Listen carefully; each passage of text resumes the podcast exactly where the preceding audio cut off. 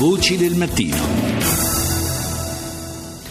Come annunciato, il nostro primo approfondimento di oggi è dedicato alla terribile strage di Orlando in Florida, dove un uh, uomo di origini eh, afghane, cittadino americano, nato sul suolo americano ma di origini afghane, ha eh, sparato eh, uccidendo 50 persone ferendone altre 53. È collegato con noi dagli Stati Uniti Guido Olimpio, inviato del Corriere della Sera, esperto di terrorismo, sicurezza e intelligence. Buongiorno Olimpio. Buongiorno a voi. Dunque, eh, strage eh, di odio e di terrorismo, ha detto il presidente Obama parlando alla nazione, eh, è una strage che ha una matrice eh, appunto terroristica islamica, eh, come farebbe credere il, qualche dichiarazione eh, del, qualche messaggio per la verità lasciato dal killer, oppure è una strage che ha una matrice omofoba o magari entrambe le cose? Ma insomma siamo un po' ai fatti, no? in questi casi è sempre un po' complicato e rischioso speculare. Eh, certamente c'era l'odio omofobo da parte eh, del killer, poi eh, questo è l'aspetto un po' più così eh, che deve essere accettato con chiarezza.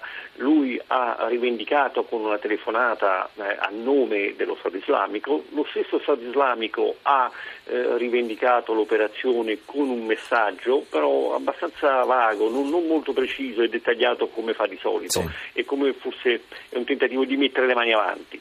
E quindi ehm, sappiamo poi che eh, ci sono state delle inchieste su questo killer in passato senza trovare nulla, però quindi c'è una, una, dire, una cornice che farebbe pensare a un legame eh, con fazioni eh, terroristiche di, di, eh, ovviamente di ispirazione islamica, un collegamento che poi può essere ideologico, eh, operativo oppure semplicemente perché questo killer è stato ispirato. Qualcuno parla di fallimento da parte dell'FBI perché appunto era, quest'uomo era già stato seguito eh, dal bureau, eh, però poi non, non, se n'era fatto nulla. Insomma, e, tra l'altro lui era un, è un ex guardia giurata, quindi comunque anche abituato a, a maneggiare le armi. Infatti questo forse spiega anche intanto la facilità con cui ha potuto eh, comprare le armi, però a pochi giorni dalla strage, poi anche per addestrarsi e sapeva sparare molto bene purtroppo. E certamente le polemiche sull'FBI sono forti ehm, perché per due volte di fatto non ha, non, dire, lo ha indagato ma non ha trovato nulla. Ehm, però bisogna anche dire che all'epoca eh, questo individuo, parlo del 2013 o 2014, non si era macchiato di colpe apparentemente così gravi da poter determinare un arresto.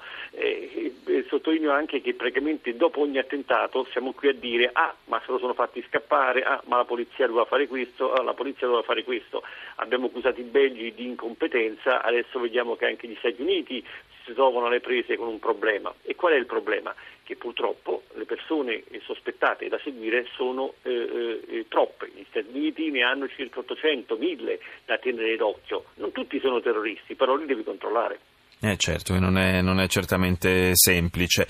E un'altra polemica che inevitabilmente si riaccende dopo ogni strage, che sia di matrice terroristica o di altra natura negli Stati Uniti, è quella sulla eh, facilità con cui è possibile procurarsi armi e soprattutto, eh, anche questo tema annoso, armi da guerra come il fucile mitragliatore con cui ha sparato il killer di Orlando. E il presidente Obama ha battuto molte volte su questo tasto, ma eh, non sembra eh, nemmeno vagamente all'orizzonte un qualche cambiamento di linea.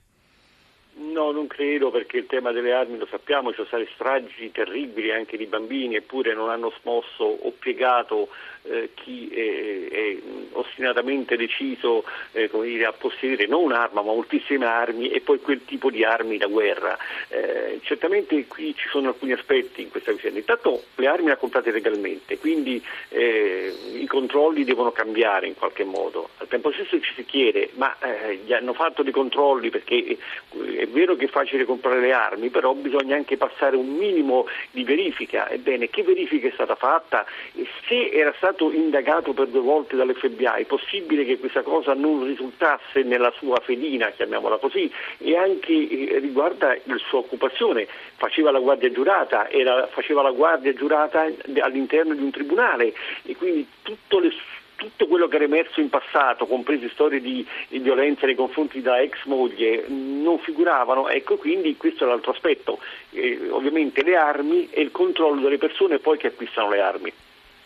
Sì, proprio una, una carenza di controlli è l'aspetto forse che colpisce di più oltre al fatto che eh, insomma armi almeno le armi da guerra forse sarebbe il caso che negli Stati Uniti diventassero oggetto di una, di una seria riflessione eh, visto che insomma pensare che un uh, fucile mitragliatore come quello usato in questa strage possa essere considerata una, un'arma da difesa individuale è francamente un po' eccessivo no? Certamente, infatti in passato questo tipo di armi in alcuni stati era stato messo al bando, ehm, poi è stato tolto questo bando e ogni qualvolta eh, la Casa Bianca eh, negli ultimi anni, come con Obama, abbia detto ma dovremmo mettere un controllo o addirittura ridurre eh, l'ampiezza dei caricatori, perché questo è un altro aspetto che magari uno, eh, insomma, non, su cui non, uno non si sofferma, ma, ma eh, i caricatori eh, insomma, in conto che portino sette colpi in conto che ne portino 15, 20, 30, quindi qualsiasi riferimento a questo porta automaticamente a una corsa all'acquisto eh, delle munizioni e dei caricatori e di questo tipo di armi per paura che vengano vietate. Eh, eh, anche in queste ore si è insistito molto che il fatto che avesse una, una R15 ha permesso, che, eh, di, ha permesso al killer di sparare su una, un gran numero di persone e di ucciderle, eh, però ripeto, questo non, non, non come dire, sono lì, lo ripetono, lo dicono, ma domani si va avanti e fino alla prossima strage e così di nuovo, insomma non c'è la volontà.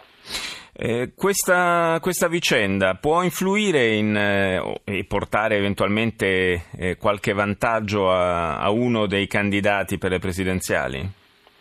Ma certamente io credo mm, insomma, che un qualche tipo di vantaggio Trump lo potrebbe avere. Ricordo che la Florida è uno stato chiave nella campagna elettorale sì. e Trump non ha perso tempo, neanche un minuto, eh, a saltare sopra all'intera vicenda dell'attacco, sostenendo che è necessario mettere al bando i musulmani.